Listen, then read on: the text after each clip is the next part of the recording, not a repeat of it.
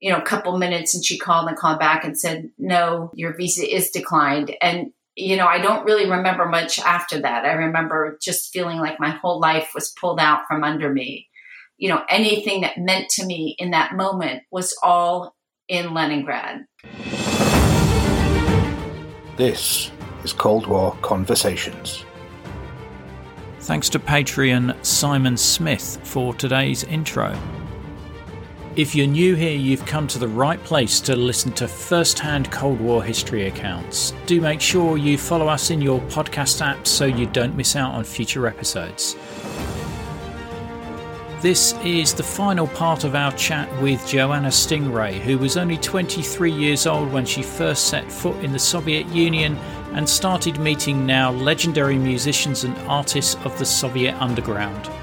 By 1985, she was writing and recording with them and smuggling their music to the West in order to produce the groundbreaking album Red Wave, four underground bands from the USSR. In this part, we hear about Joanna's heartbreak when her visa is refused, preventing her from marrying Yuri. However, using an ingenious method, she manages an emotional reunion and eventual marriage as the Soviet Union begins to dissolve. Joanna's book Red Wave, written by her singer songwriter daughter Madison, includes Stingray's extensive collection of photographs, artworks, and interviews with the musicians. There's links in the episode notes. If you're enjoying the podcasts, I would really appreciate your donations to support my work and enable me to continue producing it. If you become a monthly supporter via Patreon, you will get the sought after Cold War Conversations drinks coaster as a thank you and bask in the warm glow of knowing that you're helping to preserve Cold War history. Still not sure? Here's one of our financial supporters. I'm Tim from Cambridge, Massachusetts, and I support the Cold War Conversations podcast financially because of the great research and the quality of the storytelling just go to coldwarconversations.com slash donate. So, back to today's episode, I'm delighted to welcome Joanna Stingray to our Cold War conversation.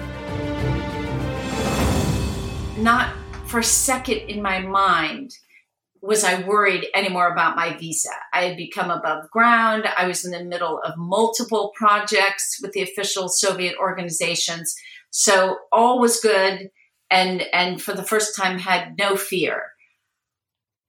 Lo and behold, everything falls apart because if the Soviet Union is anything, it's unpredictable. And a few days before the wedding, the travel agent called and said, We were supposed to get 30 visas. We only got 29. Yours was declined. And at first, I almost started laughing because I, I just couldn't comprehend that that could be a reality. And when she didn't react and there was silence, I understood that this was serious.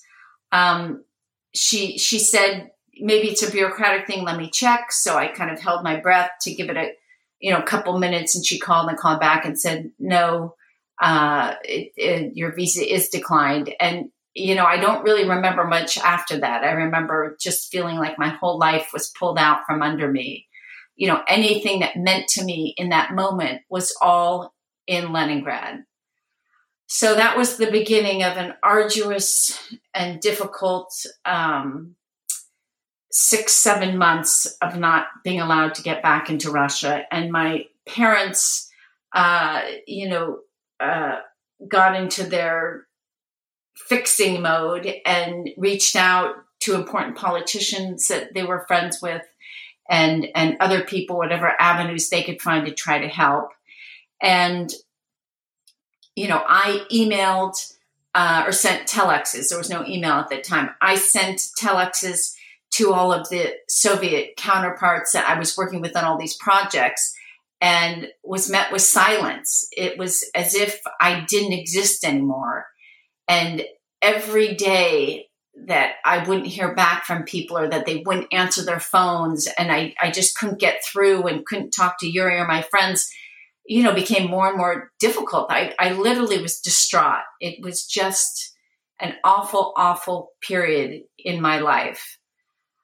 Um, again, my my parents were using all their efforts to try to get something done, and there were a couple of uh, senators, councilmen from California that sent telexes off to the Ministry of Foreign Affairs, to the Ministry of Culture, to the different people I w- was working with in Russia, and even they were met with silence. So when they put up a wall and treat you as a ghost, it's it's full force. Um, so it, it really just seemed like it wasn't getting anywhere. At one point, my mother even said, you know, at some point, Joanna, maybe you're going to have to give this up and try to make a life here and focus. And I completely flipped out, screaming and crying, saying I'd rather be in a Russian jail than sitting there in her big Beverly Hills house. You know, it just, it was just devastating. I, I just, I, I, I couldn't imagine uh, a life without these people and without everything that was there that meant so much to me. Um, my biggest champion was Senator Alan Cranston, which was one of the senators of California. And he, from the very beginning, said, This is nothing more than when two people are in love, you never keep them apart. He didn't care of the circumstance, he didn't care what I was doing in Russia. He just was focused on you never keep two people in love apart.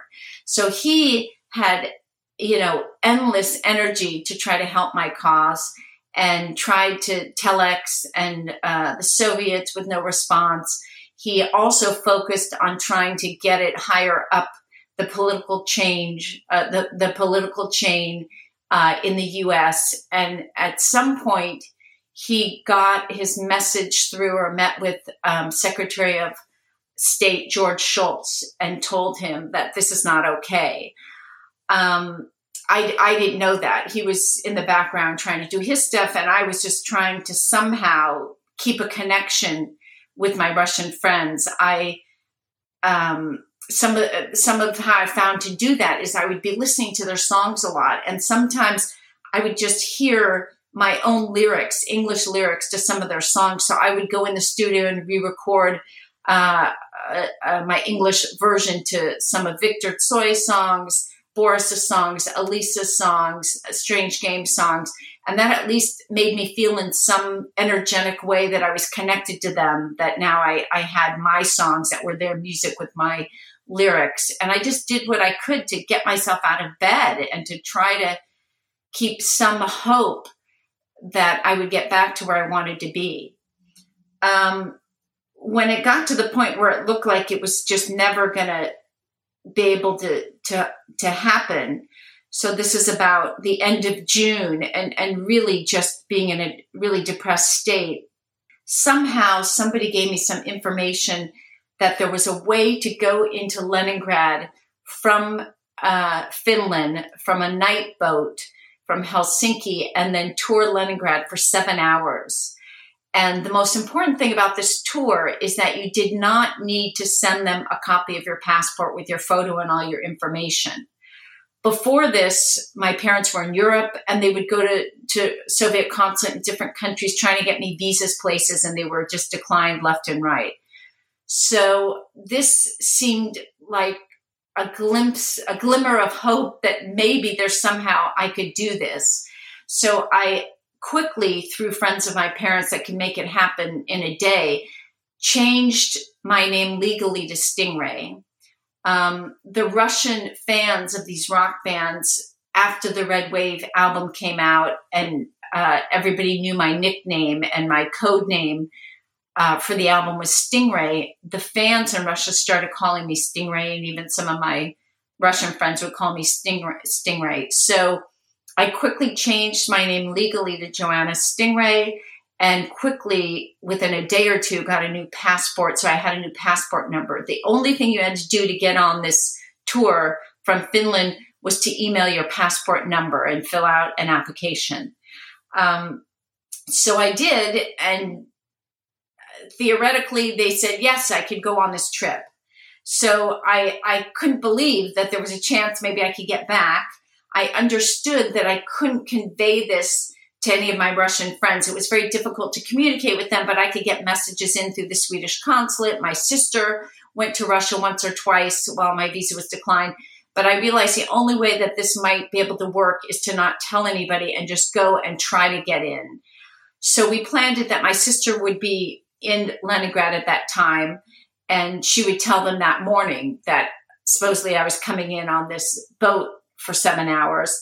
And um, I I was excited that there was at least some some chance to try to get in. My mother, when she heard about this, said, "No, no, no, you can't go do this. It's too dangerous. They they you're an enemy of the state, and you could get arrested." Um, she very quickly understood that I was not going to back down. That I had to try to do whatever I could to get in. So she decided she was going to go with me, and I said, "Mom, mom, I don't. I you don't have to go with me." And she said, "No, no, no." if you're going, if there's going to be danger, I'm going to be there with you. And knowing my mother, how I knew her, I knew she was was not going to back down and, and was going to be very adamant that she had to go. So I kind of let it be.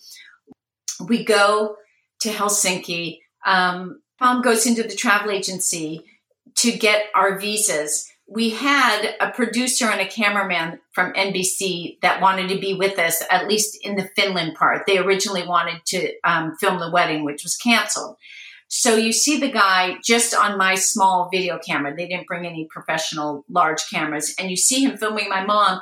And my mom, of course, uh, says, Oh, okay, you have our two visas. You know, we have two friends with us. Is there any chance uh, that we could possibly get two more spots? And miraculously, my mother got two spots. So the producer and the cameraman got to go with us.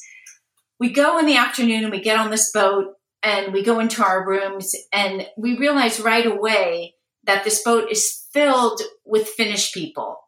And once the boat leaves and it's in the water, we hear this music and we hear all this, you know, noise and partying going on. And we realize that this trip is more about Finnish people having a night of fun and partying because the alcohol in Finland was very expensive. But the minute that the boat left Finnish shores and was in the ocean, it was half price or some ridiculously low price. That they kind of made it into a party boat, and it was much more about them being on this boat and having getting drunk all night than actually going into Leningrad. Um, for us, of course, it was all about getting into Leningrad. And as I'm in my room with my mother, I she starts futzing with my hair, and I said, "Mom, what are you doing?" She says, "You know, we really have to try to disguise you a little bit." I had this two-toned hair, blonde on the top, brown in the middle, and blonde underneath. It was very obvious. Um, it was a strange hairstyle. I, for some reason, at the time, thought it was very cool. Um, and my mother's trying to mess it up, and it was my look, and I loved it, so I didn't want her to. But in the end, I've kind of compromised and said, "Okay, you know, I'll just." I'll put one of my, you know, bandanas or ribbons I used to wear in my hair and I'll, and I'll, I'll put it kind of up in a bun so it's not hanging down and back. And that was the compromise to try to get in. And then I do remember we had discussions with the NBC people about what the plan was. And uh, the plan with Judy was that we were going to meet at Boris's flat. If I could get in, that's where we would meet everybody.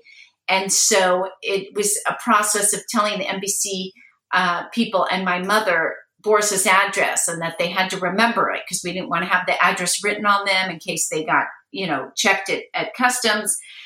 Um, and then, you know, I was just so giddy that I was, you know, on this boat, you know, in the water, feeling like I'm edging towards Leningrad. You know, I just was so revved up to a point that my mother had to give me a part of a sleeping pill to get to sleep. I just couldn't calm down. I was out of my mind with excitement the next thing I know is that the boat is moving very slowly and peacefully, and I could see rays of light coming through the um, window treatments.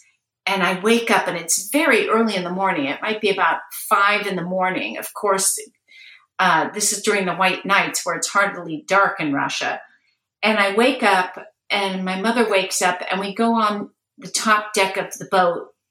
And all I remember is the boat is gliding through this calm crystal uh, water. I don't know if it's crystal, but the boat is is gliding through this completely calm water, and we're going.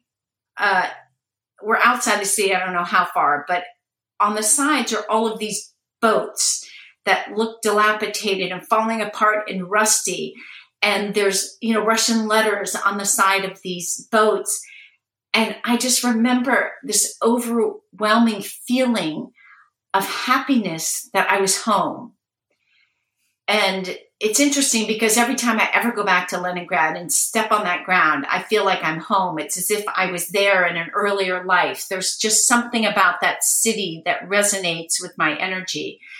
But the boat is coming in, and I am just, tears are flowing down my face because I'm back to where I'm supposed to be. We pull up, and by that time, the two NBC people had come up with us, and we're all looking down at uh, where we're coming into this little port, and there's a huge, big concrete building um, that we see, and that's where you're going to go through customs. And then you can see on the other side of it this huge square, and the, and at the end of the square is the street with the cars. So I realized by looking down at this that okay, this is my plan. I need to somehow get through the customs, and then I need to get through this square where all the buses were waiting for all of us to get on and do our seven hours of touring. But my goal was somehow to just walk through this square and get into Leningrad and get to Boris's. So we pull up, and the Finnish people, the tourists, are nowhere to be seen. And I run down to the floor, a couple floors down, where they're starting to put connect the bridge up where we can get off. And we're the only people standing there. And the NBC lady says, you guys, don't you think we should back up a little bit and wait till some of the Finnish tourists come down so it's not so obvious we're the only ones here? And as she's saying that, they hook the bridge up, they open, uh, you know, the path, and I am gone. It's as if there was nobody in the world but me and my mission. And I go running in. I go quickly walking once I got into the customs thing. I remember, don't don't run, don't run, don't act too excited but I'm walking very quickly and I get inside and I don't take anything with me. I'd given everything to my mother. So I had no bags. I didn't have to stop to get my bags checked. It was just me and my passport. So I walk through and go straight to the passport control.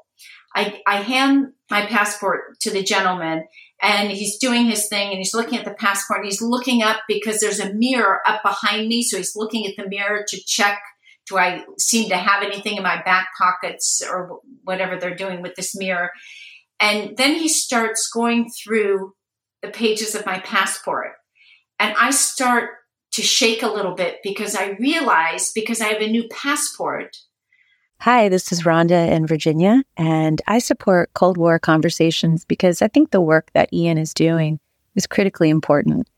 I think it's vital to record the firsthand accounts of people who lived and experienced the Cold War um, because it illustrates history in a way that a book never can.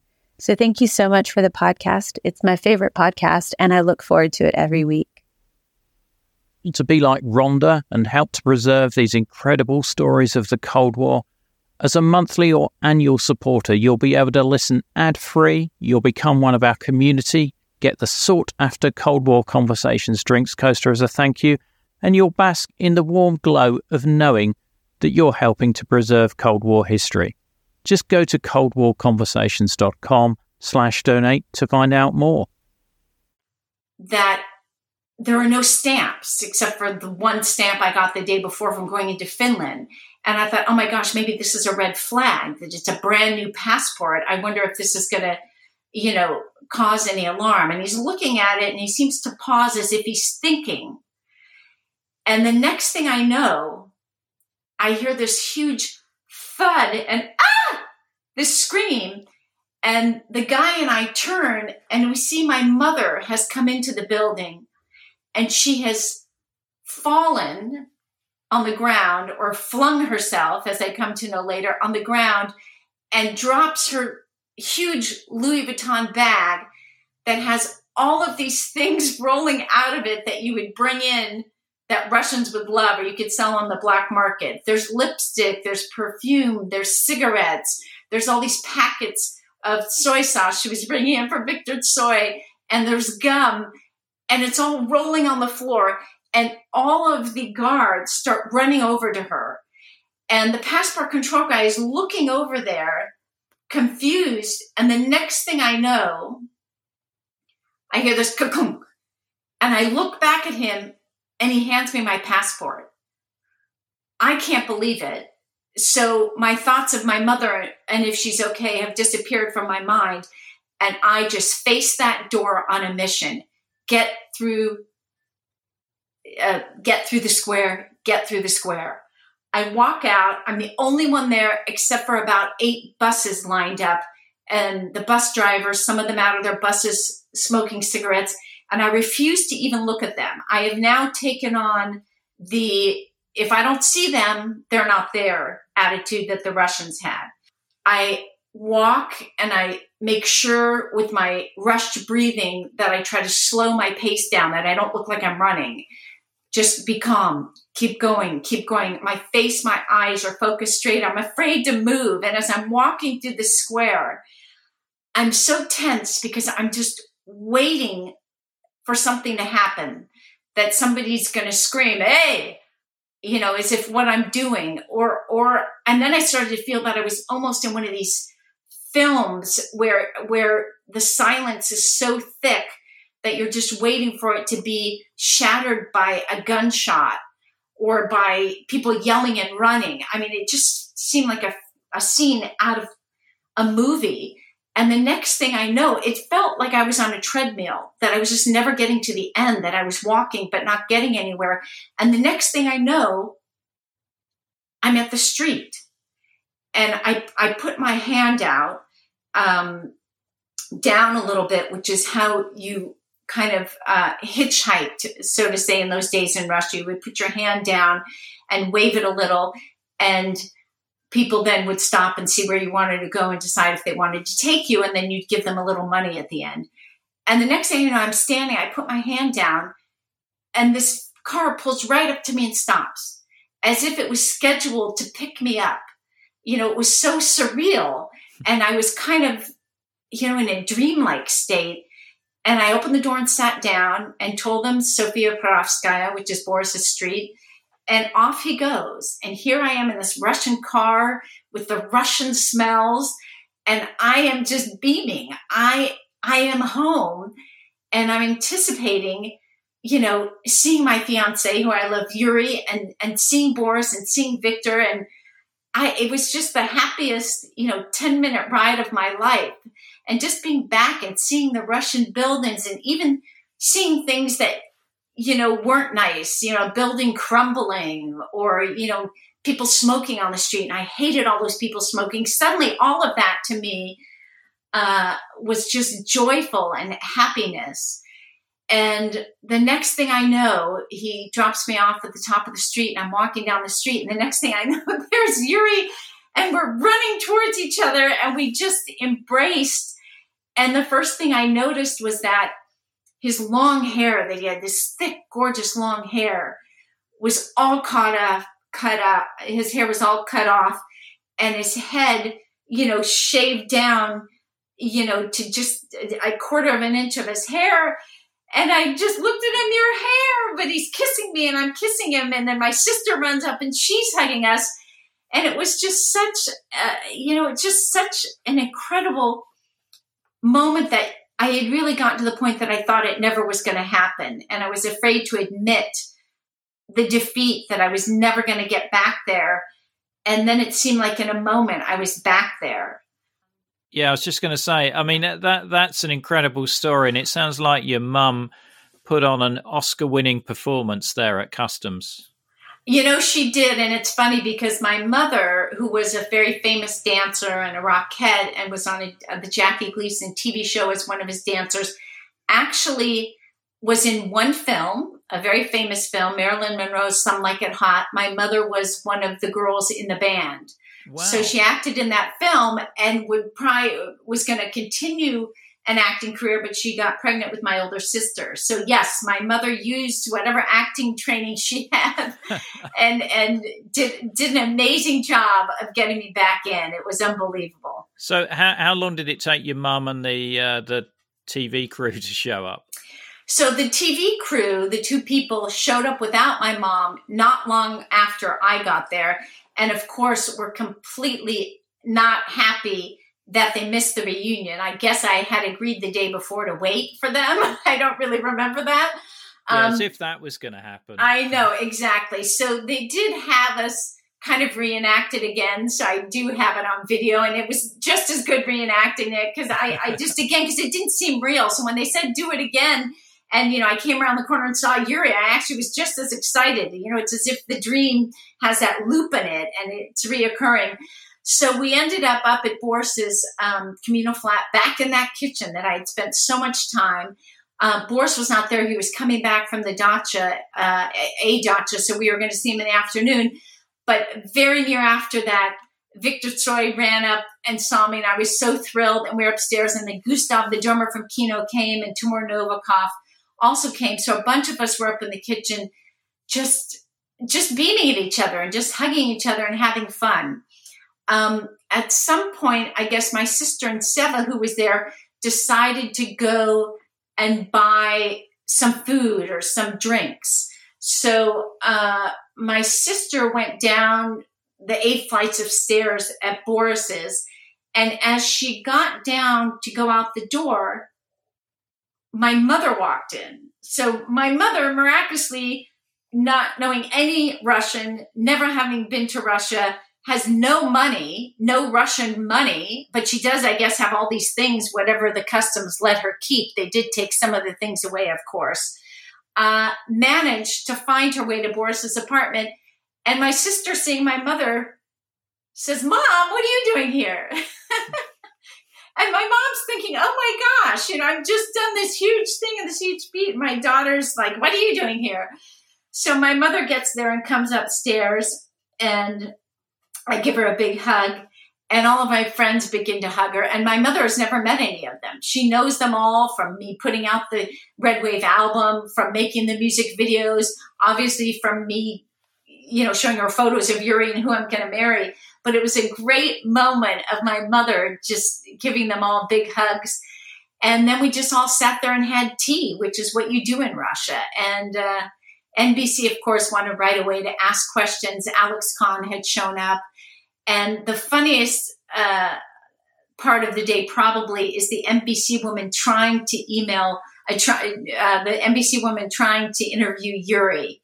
And of course, I knew Yuri, um, even though we didn't speak each other's language that well. I obviously knew who he was and his personality, and Yuri was a man of very few words. And you couldn't get Yuri to do something that wasn't natural for him. You know, he's not going to play along or do some kind of game. And it was so funny because she's interviewing him and he's sitting on a chair and I'm sitting in between him and he has his arms around me and Alex Kahn is translating. And she's trying to do what journalists do and she's trying to get the emotion and maybe for him to tear up. And she's saying, you know, how does it feel to have Joanna back and to have her in your arms? Good, he says. And she says, well, um, why why do you think you know the Soviets are keeping you guys apart? I don't know. Um, well, why do you think the Soviets should allow you to get married? You know, if they don't think you should, why do you think they should allow it? And he says, why not? and it was so eerie and it was so funny that you could see her frustration at not getting what what she wanted to get from it. And um, she keeps trying and trying, and finally, towards the end of the I think my sister says, "Yuri, Yuri, you know, tell her you love her or something," and then Yuri, you know, look, grabs me and says, "Of course, I love Joanna very much," and and then we laugh and kiss. So at least she got that, but she she she didn't know what she was up against. You know, um, Russians, you know, were not Americans that knew that when you're interviewed, you know what the interviewer wants, so you play into it. But that that wasn't part of you know Russian life at all, and it, it wasn't anything Yuri understood or would have done anyway. So that that was a very um, cute moment. And then we also um, had my sister film us uh, singing to playback on my Walkman of a song "Feeling" that I had written with Sergei Kuryokhin that I had written a line for all of my friends there. Boris sang a line, Tsoi sang a line, um, and Vita Sologub sang a line, and then Sergei Kuryokhin sang. And we had recorded that in Russia and then I mastered it in the States. So we recorded us singing it back so I could make a music video of it when I got home. So we did that because that was part of our life, was always our creativity and our art and our music.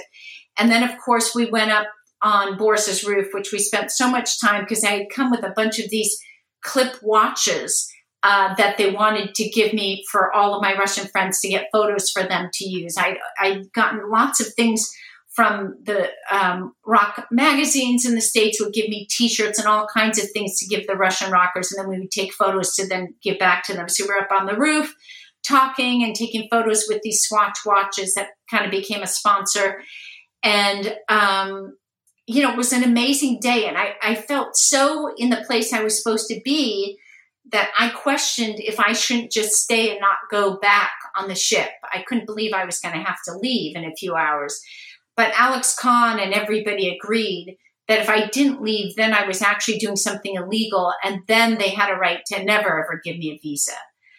So at the end of the day, we we started walking back towards a boat, and we had a meeting place where we met Boris, and it was just so amazing to just embrace him again and and the spiritual energy that he had that always calmed me down i could feel it going through my body and, you know, it just all felt right. And so it was hard to muster up the courage to leave. But at least this time, when I left, I, I looked them each in the eye and I took a moment to have this real connection with them that if it was going to take, you know, another six or seven months to get back, this time it would be okay because I, I just had the special moments with each one of them before I left.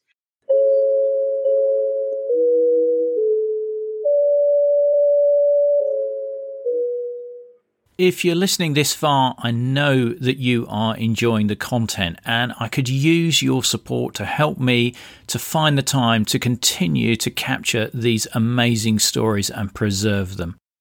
If you'd like to support me with this project, then head over to coldwarconversations.com slash donate and check out the options. Now, back to today's episode.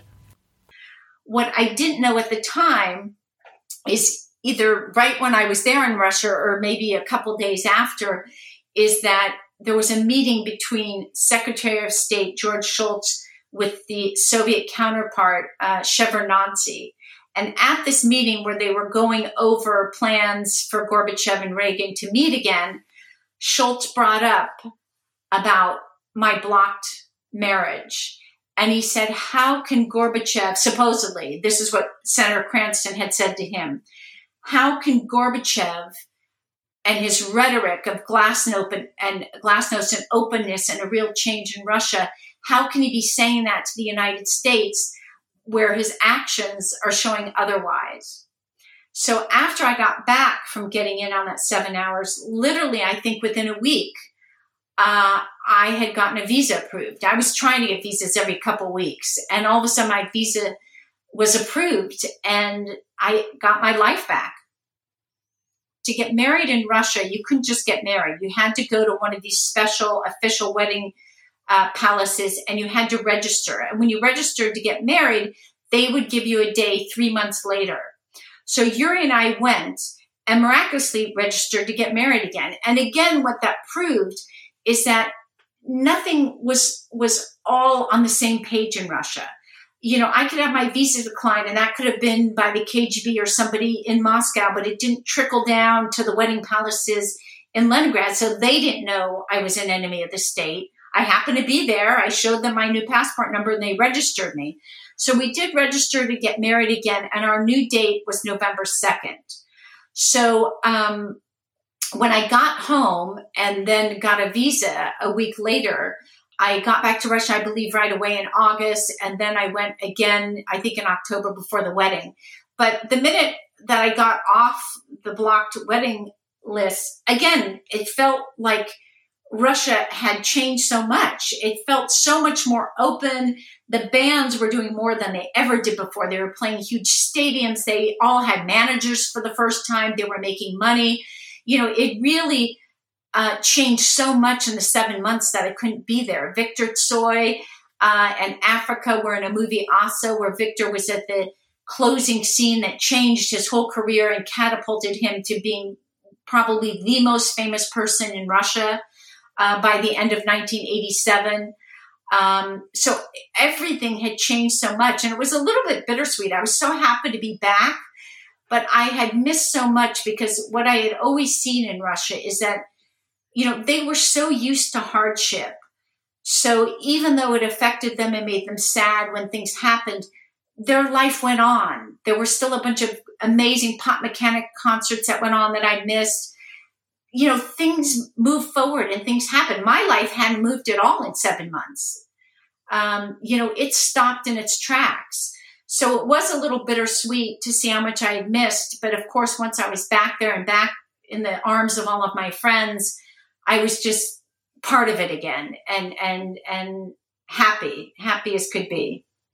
And and how was your your your wedding day? How did that how did that go? You know, the wedding ended up becoming a very big thing in in in Russia. As Sasha Lipnitsky from the group Zvuki wrote years later with some footage from the wedding that it was kind of like their Camelot day, this big Ru- Russian rock and roll wedding, and it was kind of the the marking of the end of the Soviet era. That it, it it was on a new path and a new road.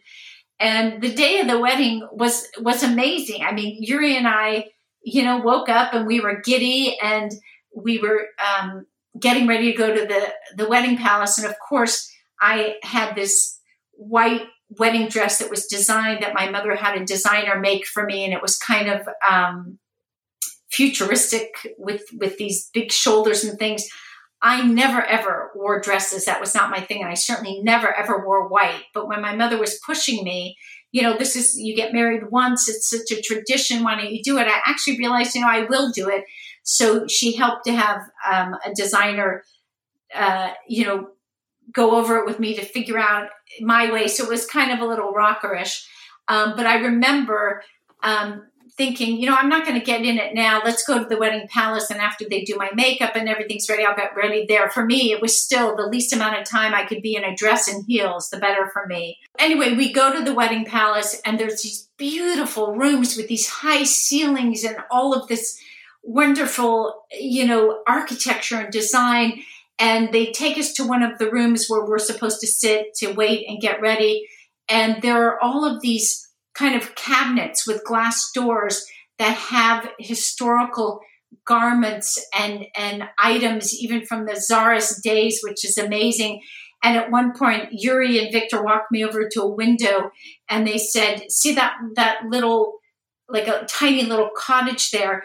That is the first house in leningrad that was peter the great's. So there was all this history around and it just you know it, it was it just felt so interesting and amazing. And um, I finally go and put my dress on, and I have these white satin pumps with high, high heels that I come out.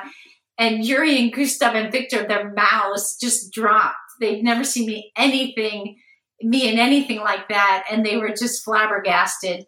And you know, we would just we were sitting there for a long time. We had to wait for all the guests to come in the other room. Yuri kept running in and out of the other room, just beaming, you know, meeting all of his friends and, and being with my parents. My parents were there. My sister was there. One of my friends was there. Um, and then we had the ceremony. And, you know, it's all very official how these weddings are run in, in Russia. They're all uh, very similar.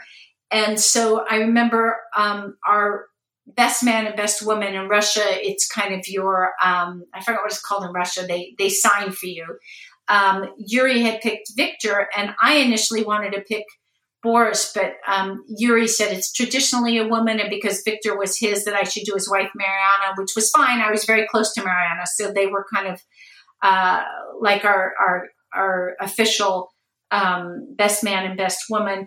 And we walk out there to this music, and Yuri's holding my arm in a certain way, and all our family and friends are sitting there, and Yuri is guiding me with my arm because I guess there's some way specifically you have to stand on the carpet. There were two different designs on the carpet, and I guess you stand right in the middle. So I'm on one side and he's on the other. And for me, it was kind of a blur, uh, all of it going on. And this woman then starts speaking, and I can't understand a word she's saying. So I'm just standing there smiling. And this woman in this long red dress and this big necklace starts officiating and saying whatever she was saying. It was all in Russian. I couldn't understand one word. So here I am at my wedding, standing there thinking, I wonder what she's saying. I wonder if it's interesting. I wonder what's going on. And I'm just sitting there. And then Yuri starts kind of looking at me, turning me a little bit and beaming as if, isn't that great? Isn't this is, you know, this is the important part. And I, I don't know what's going on. So at some point she stops talking and is completely silent. And I'm just sitting there smiling. And Yuri's turning his head and looking at me. And I look up at Yuri and he's looking at me.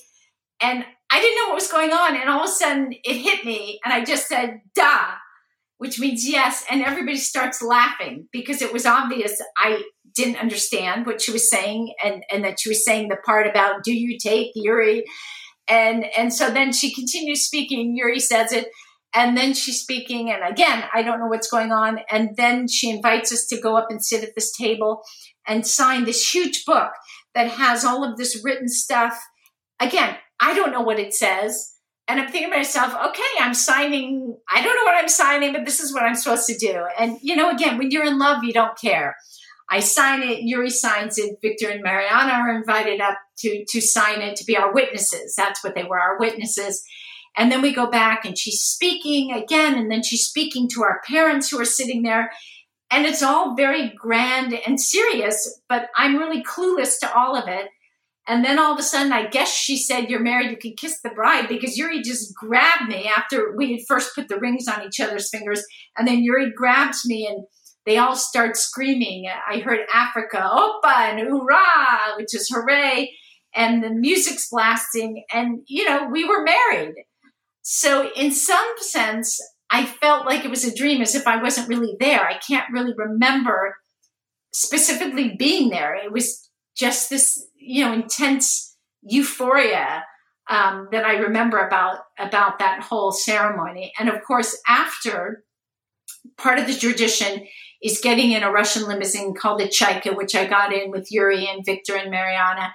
And then all our guests got in a bus, and you go to these specific spots around the city of Leningrad and do things. And we went to the River Neva, and you, you know, touch your hand in the water. And then we went um, to another famous square with a statue of Peter the Great, and you lay one flower down. And, and so we went around the city. Now, at this time, it, it got a little bit cloudy and, and cold. And I remember, you know, being a little bit cold when we first went out. But, um, you know, the alcohol came out, and I don't like the taste of alcohol. So they all knew I don't really drink alcohol. But by the first stop, we were on the Neva. Of course, it's my wedding. I would take, you know, a sip of the champagne. I would take a shot of the vodka. By the time we were at the third place where it was really cold because the sun was going down, I wasn't cold at all. And it finally hit me, and I thought, oh my gosh, no wonder they're all taking shots of vodka. it really is the panacea. And then the last thing is the last thing you do is there's a place where the Chaika you're in uh, drives around in a circle, and you're supposed to be kissing your new husband or wife and continue kissing to see how many times you can go around this ring. And we're so drunk by this time, and we're trying to kiss, and it's going around and around. It sounds like you had such a good time that uh, I, can, I can forgive you for not remembering uh, all all the details. That's painted a, a fantastic image there. How how did the bands and your friends fare through perestroika and the end of the Soviet Union?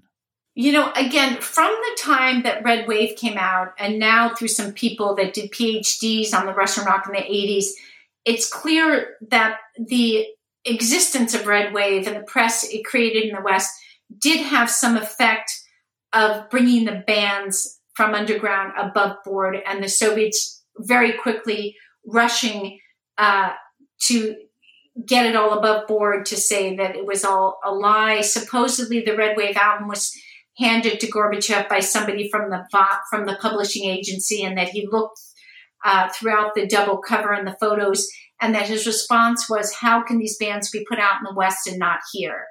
And that opened the floodgates uh, to the Russian realizing, okay, we can let this all come above board. So by the time that Yuri and I got married, their lives had changed for the better, meaning they could do everything they wanted to do without any censorship. They could be in complete control of their art, but they now could have albums released on Melodiya. They could be asked to perform in huge halls. Now, there were some underlying problems. I remember that Boris and his band Aquarium, uh, it was a very big deal, got to play three sold out concerts at Yubileyniy, the huge concert hall in Leningrad. But what really pissed off Boris is that the equipment that they were supplied to play on was the crappiest equipment. And UB40 had had played like the year before, and you know, of course, brought in their amazing high quality equipment. So Boris now knew what it could sound like. And I remember interviewing him after that saying, well, was that all the equipment they had? And they said, no, it's the people at Goskontsert. They don't care. You know, they don't give a shit is what he said. And they don't have to give us their better equipment. They know that they're going to get their money because the concerts are sold out. So we have to play on this crap. So again, they, they were on the one hand being allowed to do whatever they want, being in control of it, but they still didn't get enough time being allowed to record at official studios where there was a good equipment. You know, there was still a lot of bureaucracy and going and things going on. Um, but basically, by the time we got married, uh, Russia was in a very happy place. It was the height of glasnost, where there really was openness.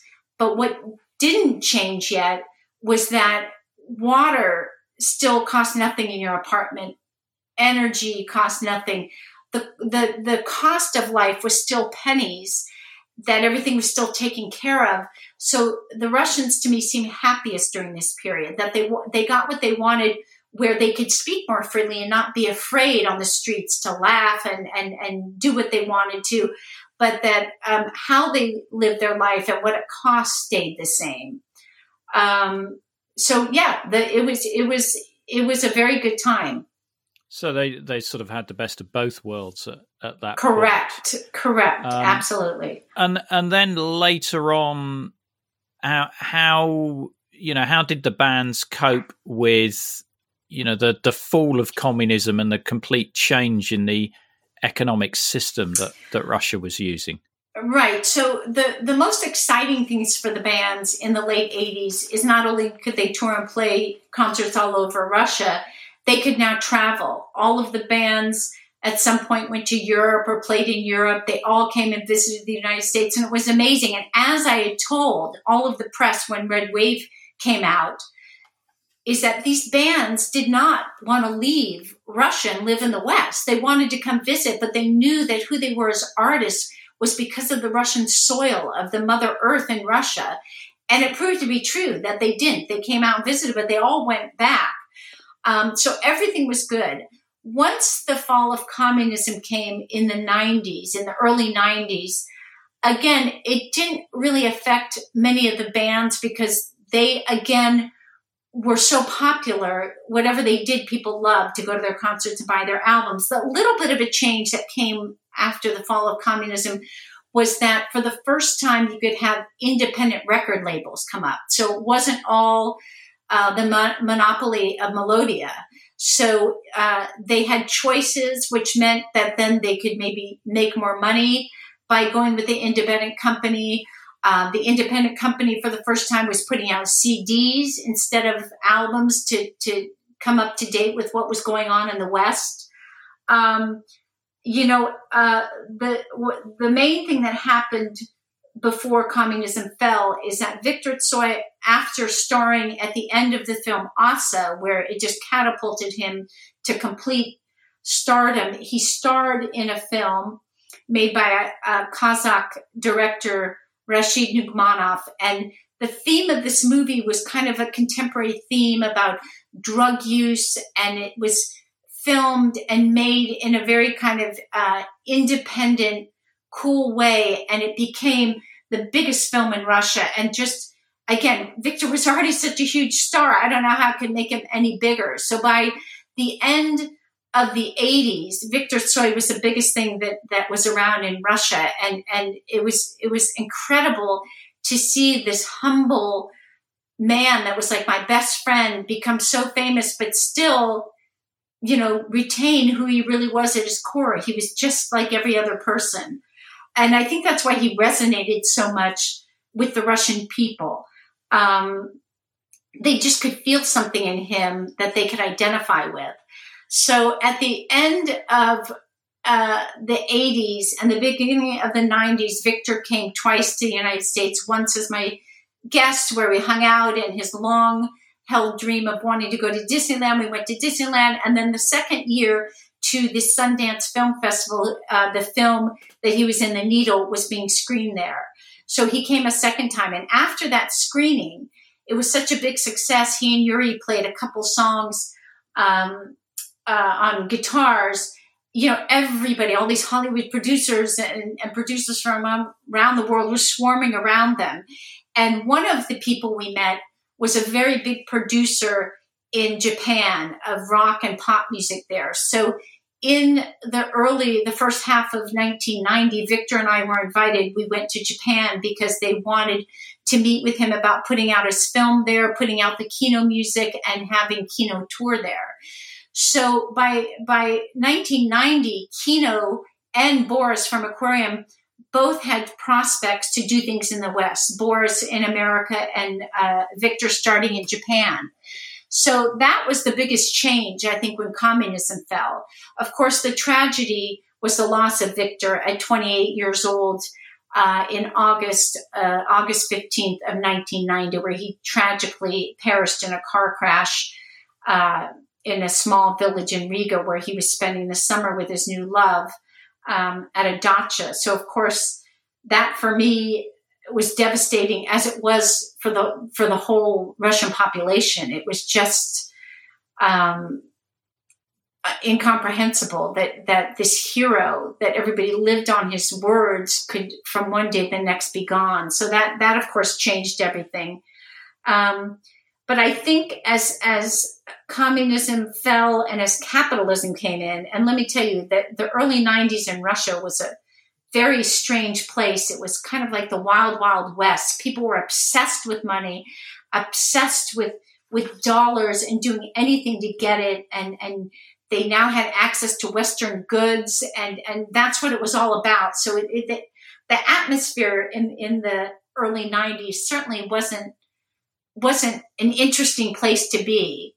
And I think by the late 90s, you know, Russians didn't really care anymore about rock music. There weren't any really new rock bands. You know, the famous rock bands from the 80s were still famous. So they could still always play. There were the the other bands that came up in the rock club in the 80s, DDT and a bunch of others. So they maintained their popularity, but there wasn't any really new rock energy and young bands that came in. It more kind of all came to, to pop music. And then later, this rap came into Russia by the late 90s. So that, that really special time that happened in Leningrad disappeared. And now that it's 30 years later, everybody realizes how iconic that period of the Leningrad Rock Club in the 80s was. It's very similar to how rock in the 60s in America was and in Laurel Canyon that you know it's just it becomes a historic period that never goes away that people are nostalgic about and want to keep revisiting and doing films and documentaries and talking about it listening to that music. That's how it is in Russia with the Leningrad Rock. So the door really closed in the early 90s on that period, whether it was because of the fall of communism, whether it was because of just the natural, um, you know, period of, of that that special thing just being over. You know, nobody knows why because you can never predict when you're going to have those those periods in art or in music that change everybody's lives it just it's something that happens you know the planets and the stars everything has to align and i was lucky enough and certainly grateful that i fell into it and was part of it there's further information such as photos and videos in our episode notes which will show as a link in your podcast app Now, this show wouldn't exist without our generous Patreons, so I want to thank one and all of them for their support. You can very easily become a Patreon by going to coldwarconversations.com slash donate. And you can also join our Facebook group where listeners just like you continue the Cold War conversation. Thanks very much for listening. It is really appreciated. Goodbye.